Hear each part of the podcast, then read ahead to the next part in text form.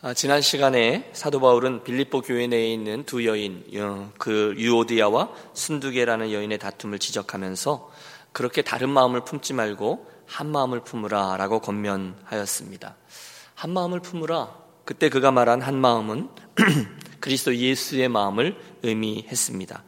그래서 그들은 서로를 어, 이렇게 바라보면서 네가 내 아래로 내려와 이런 것을 기대하지 않고 오히려 내가 그대 앞으로 내려가는 그런 태도를 취해야만 했습니다. 왜요? 그게 그리스도 예수의 마음이었기 때문이죠. 그리스도 예수의 마음을 품으라. 그게 사도 바울의 그 두 여인 당사자와 그 교회 공동체 전체에게 했던 권면이었습니다.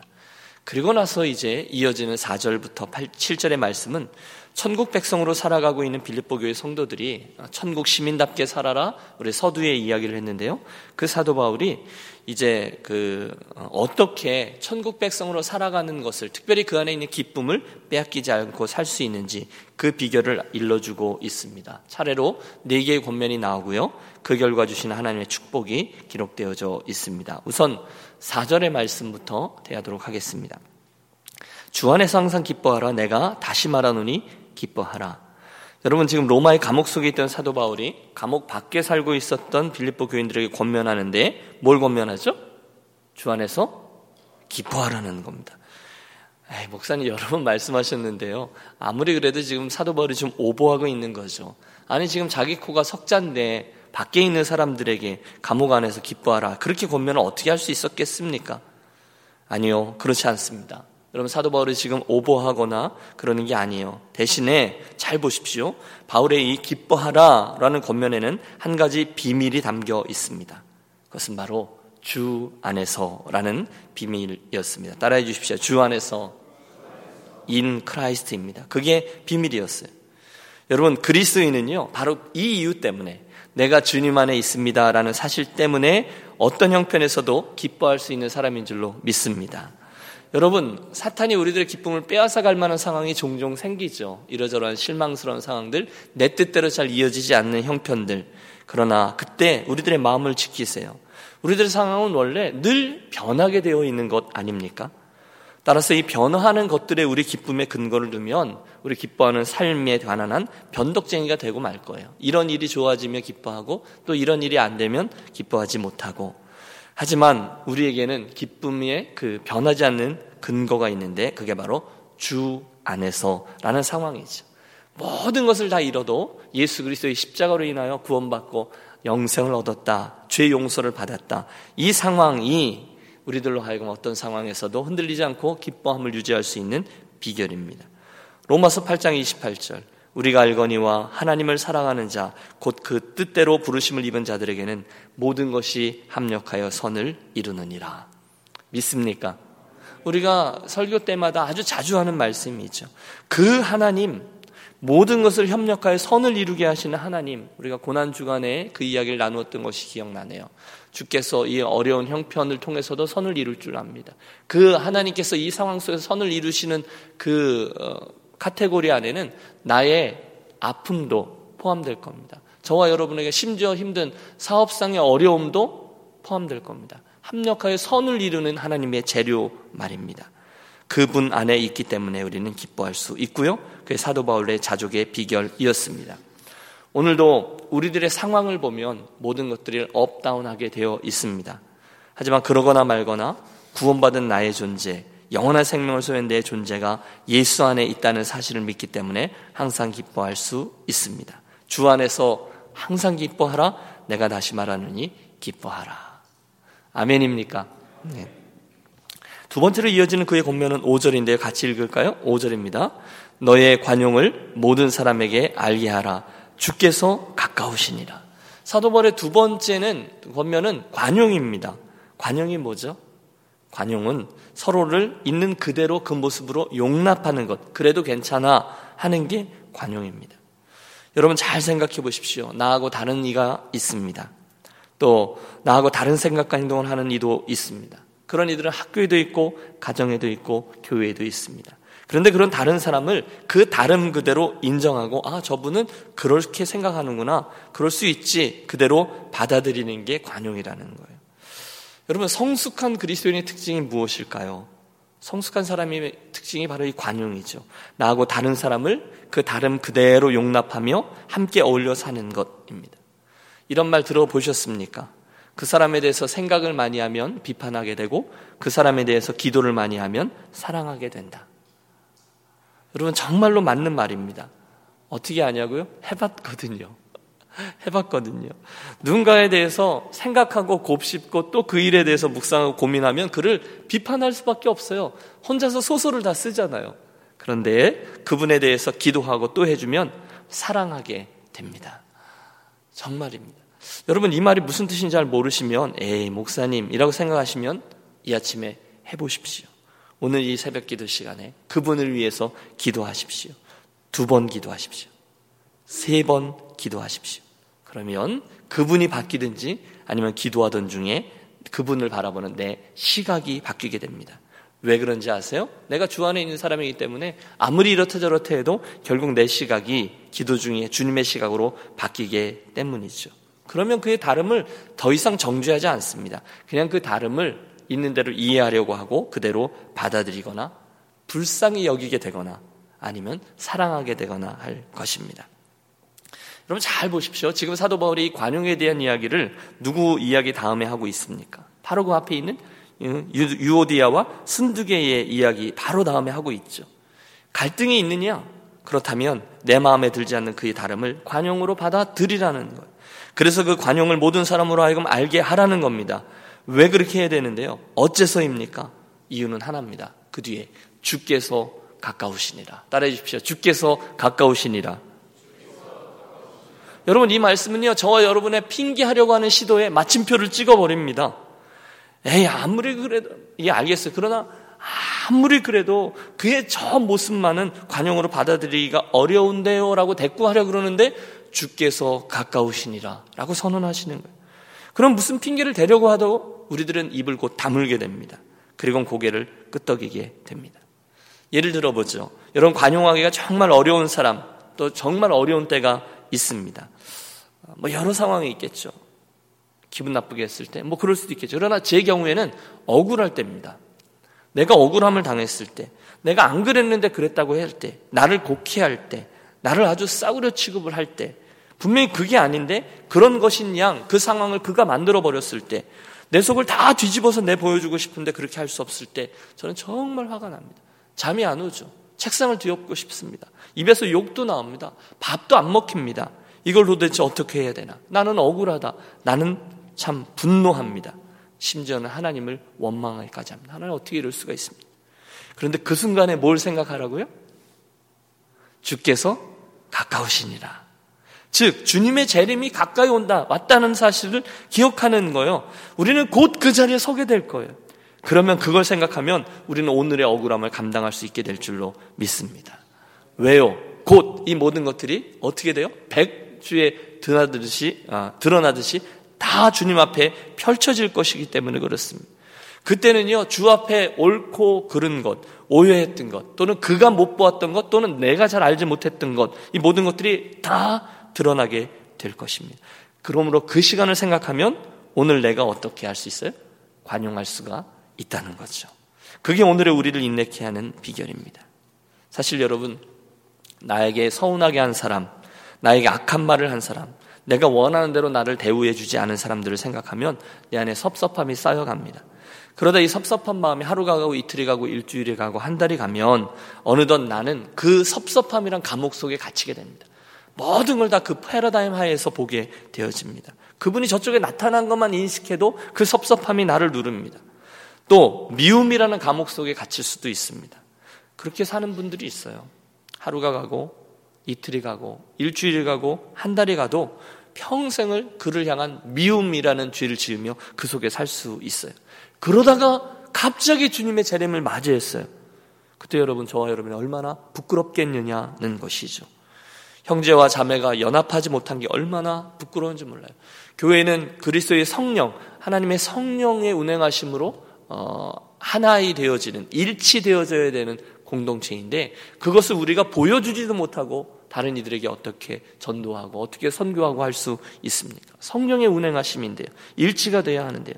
그렇기 때문에 그날을 생각하며 관용하고 인내하는 하라는 것입니다. 함께 기억하겠습니다. 관용은 그 미움이라는 감옥에서 나를 자유케 하고요. 어, 또 그도 자유케 합니다. 관용하라. 예, 사도 바울의 두 번째 권면입니다. 세 번째 권면도 이어집니다. 6절의 말씀도 같이 읽습니다. 6절입니다.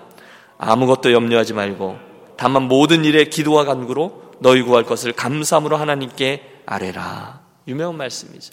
염려하지 말고 기도하라는 것입니다. 아, 참 어려운 이야기만 계속 하는 것 같습니다. 물론 여러분 지금 사도 바울이 감옥에 갇혀 있습니다. 또 빌립보 교회 역시 핍박과 유혹과 분열 앞에 서 있습니다. 하지만 이 모든 상황 속에서 뭐 하라고요? 염려하지 말고 대신에 뭐 하라고요? 기도하라는 것입니다. 아무것도 염려하지 마라. 여러분 그게 가능할까요? 아무것도 염려하지 마라. 여러분 지금 사도 바울이 언어에 유희하는 것 아닙니다. 정말인 거예요. 아무것도 염려하지 말라. 사실 여러분 염려는 여러분 생각해 보십시오. 지금 여러분 안에 우리들이 늘 하는 염려는요. 내가 통제할 수 없는 일에 대한 근심을 말합니다. 그죠? 내가 할 수 있으면 그게 뭐가 염려겠습니까? 그러나 수동태로 이루어지고 또 어떻게 이렇게 하면 어떻게 이게 염려 아닙니까? 그런데 보십시오. 그 염려 중에 내가 할 수 있는 일이 있습니까? 내가 통제할 수 있는 것은 아무것도 염려하지 말고가 아니죠. 염려가 당연히 안 되죠. 내가 할 수 없으니까 염려를 하는 거잖아요. 그런데 주님은 그 부분에 대해서 염려하지 말라 그랬고 사도 바울도 같은 이야기를 하고 있어요. 이유는 간단하죠. 듣기 좋으라고 염려하지 마가 아니에요. 책임지지 않으려고 염려하지 마가 아니에요. 대신에 바울도 그리고 주님도 우리를 사랑하신 하나님 아버지가 내가 생각하는 그 염려거리보다 훨씬 더 크신 분이기 때문에 염려하지 말라는 것이죠. 믿습니까? 하나님의 그분의 나를 향한 그 사랑하심이 그리고 결국은 합력하여 선을 이루도록 하시는 그 하나님의 선한 뜻과 그 사랑이 나의 그 염려거리보다 항상 큰 줄로 믿으시기 바랍니다. 그러면 여러분 정말 염려하지 않을 수가 있는 거죠. 마태복음 6장 주님의 말씀. 그러므로 내가 너희에게 이르노니 너희가 무엇을 위해 먹을까? 무엇을 입을까? 아, 무엇을 마실까? 그걸 염려하지 말라라고 얘기했습니다. 여러분 이게 참 쉽지가 않아요. 아, 뭐, 뭐 너희는 먼저 그의 나라와 그의 의를 구하라. 이렇게 쭉 이어지잖아요. 예수님, 뭐 예수님 정도 되니까 그렇게 얘기하죠. 어떻게 사람이 무엇을 먹을까, 무엇을 마실까, 무엇을 입을 걸 염려하지 않을 수 있습니까? 여러분, 우리가 머리로는 그 사실을 알지만 입으로는 그게 가장 중요한 게 아니라고 말을 하지만 사실은 우리가 그것들에 대한 염려로 인생을 살아갈 때가 많이 있습니다. 어떻게 해서든지 우리는 안전함을 구합니다. 어떻게 해서든지 우리는 많이 재놓고 쌓아놓기를 원합니다. 어떻게 해서든지 우리는 높이 올라가기를 원합니다. 그러다 보니 이미 주신 분복도 누리지 못할 때가 훨씬 더 많습니다. 그런데 주님은 아예 마침표를 찍으세요. 염려하지 말라. 계속 같은 것면이에요. 여러분 마태복음 6장을 읽어보십시오. 그렇게 말한 다음에 주님이 계속해서 그 다음에 이어지는 말씀들이 똑같습니다. 누가 염려함으로 그 길을 한 자나 더할 수 있느냐. 어찌 의복을 위하여 염려하느냐? 염려하여 이르기를 무엇을 먹을까, 무엇을 마실까, 무엇을 입을까 하지 말라. 그러므로 내일 일을 위하여 염려하지 말라. 내일 일은 내일 염려할 것이요. 한날 괴로움은 그날에 족하니라. 주님은 계속해서 우리들에게 그날 그날의 삶에 대해서 그것 염려하지 말아라. 라고 얘기하십니다. 왜요? 하나님이 더 크니까. 너희를 사랑하는 천부께서 너에게 필요한 걸 모르겠느냐? 하나님 사랑이 훨씬 더 크니까요. 사랑하는 여러분, 염려는 불신앙임을 기억하겠습니다. 염려의 근원을 파내려 가면 우리는 그 염려의 본질이 그 일 때문에 또는 그 상황 때문이 아니라 혹시 그 상황 속에서 하나님이 나를 안 도와주시면 어떻게, 하나님이 나를 지켜주지 않으면 어떻게라는 생각 때문이라는 것을 발견하게 됩니다. 즉, 염려의 뿌리는 불신앙입니다. 하나님이 나와 함께 하시고, 이 상황 속에서 하나님이 내 삶을 주관하고 계시다라는 사실을 사실은 내가 못 믿기 때문에 염려하죠. 맞아요. 염려는 불신앙이에요. 그러므로 여러분 어떻게 어떻게 이렇게 되면 어떻게 제발 좀 하지 마십시오. 염려하지 말라라는 주님의 말씀은 그러므로 우리들의 믿음을 요구합니다. 염려할래? 아니면 주님을 믿고 기도할래? 뭘 선택할래입니다. 염려할래? 나를 믿을래? 이게 주님의 선택이에요. 그 순간 머뭇머뭇대는 어떻게 되는지는 아는데 잘 안 되잖아요. 그래서 머뭇머뭇대고 있는 우리를 향해서 주님이 케이오 펀치를 날리세요. 이렇게요. 오늘 있다가 내일 아궁에 던져지는 들풀을 봐라. 하나님이 이렇게 그들도 입히시거든. 하물며 너일까 보냐 이 믿음이 적은 자들아. 이 믿음이 적은 자들아. 이 믿음이 적은 자들아. 예. 염려는요, 하나님이냐 아니면 그 상황이냐를 선택하는 거예요. 한순간 주님이 우리들의 시선을 억지로 저쪽으로 돌리십니다. 공중 나는 새를 보라. 곡간도 없지 않느냐? 파종에서 씨를 뿌리지 않는 그런 어? 파종에서 씨를 뿌리고 거두지도 않지 않느냐? 그러니 이 많은 새들을 먹이시고 입히시는 그분을 떠올려 봐라. 또 들의 백합화를 봐라. 수고도 아니하고 길쌈도 아니하지 않느냐? 또 오늘 있다가 내일 아궁에 던져지는 들풀도 하나님이 입히시거든 하물며 하나님의 사랑하시는 백성인 너희일까 보냐. 할렐루야. 여러분 더 이상의 설명이 필요치 않죠. 이 아침 이 아침에 우리들 가운데 주님의 이 말씀과 위로를 들으셔야 될 분들이 계실 줄로 압니다. 그분들 꼭 기억하십시오. 주님이 바라보실 때 저와 여러분 한 분한 한 분은 한 송이 들꽃보다 훨씬 더 한 마리의 그 새보다 훨씬 더, 아니 저 하늘의 천군 천사보다 훨씬 더 귀한 존재로 자리하고 있음을 믿으십시오. 그러니 하나님이 어찌 우리를 사랑하지 않고, 그러니 하나님이 어찌 우리를 돌보지 않으시겠습니까? 그러므로 단순히 우리 이 말씀을 믿겠습니다. 끝이 없어요.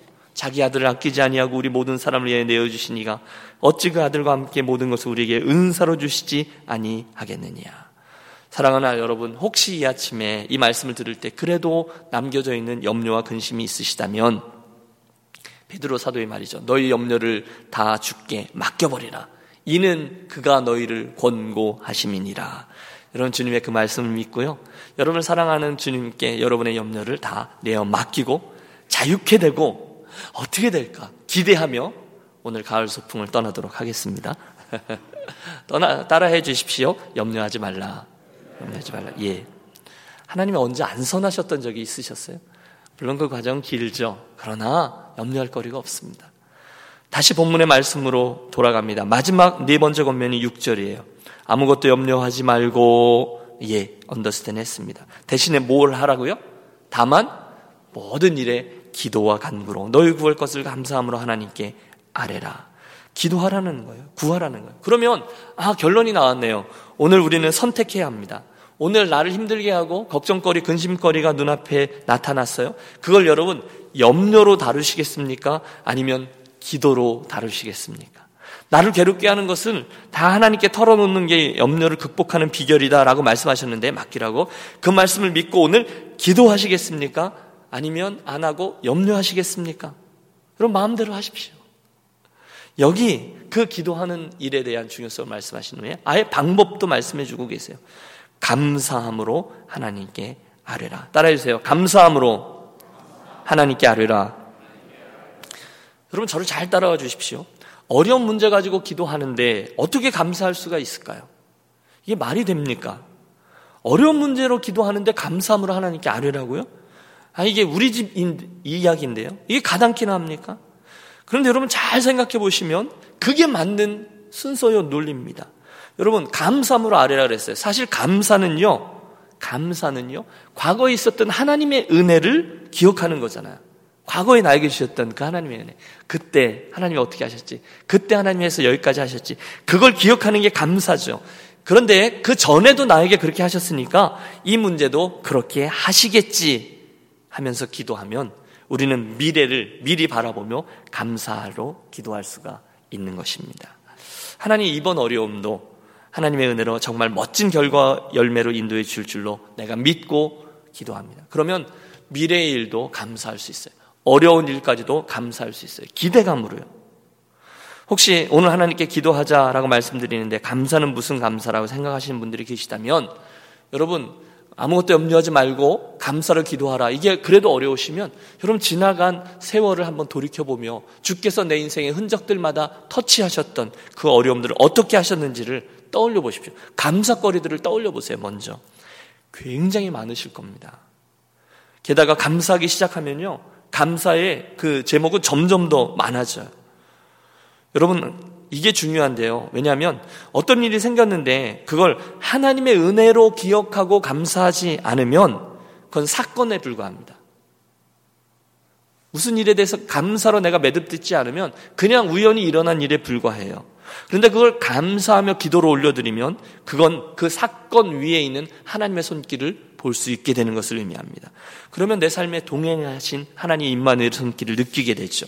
그러면 감사는 더 크게 되죠. 잘 생각해 보십시오.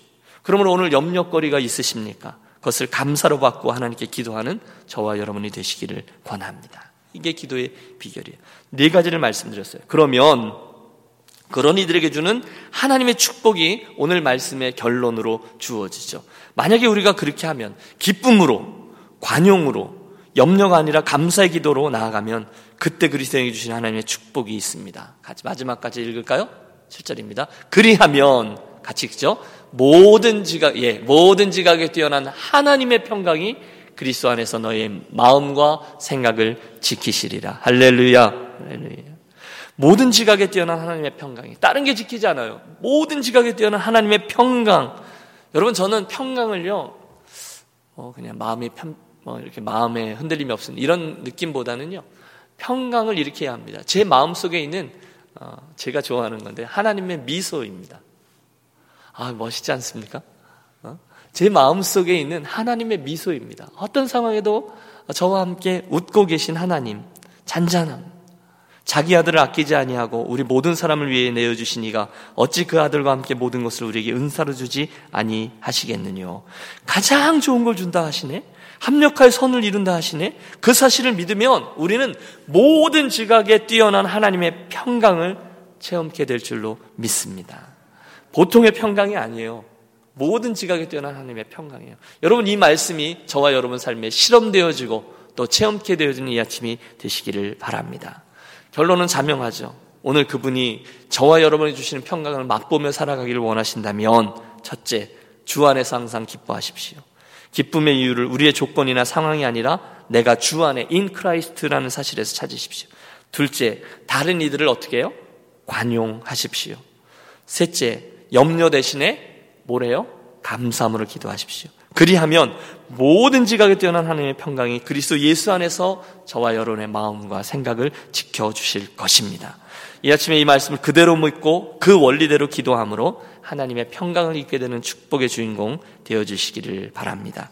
기도하겠습니다. 하나님 아버지, 이 아침에 우리에게 주신 말씀의 도전 그대로 사랑하는 유년 가족들 믿음의 경주가 기쁨으로, 관용으로, 염려가 아니라 감사의 기도로 채워져 결국 하나님의 평강이라는 놀라운 축복이 임하는 기적의 인생들만 되게 하여 주시옵소서 우리 주 예수 그리스도 이름으로 기도하옵나이다. 아멘.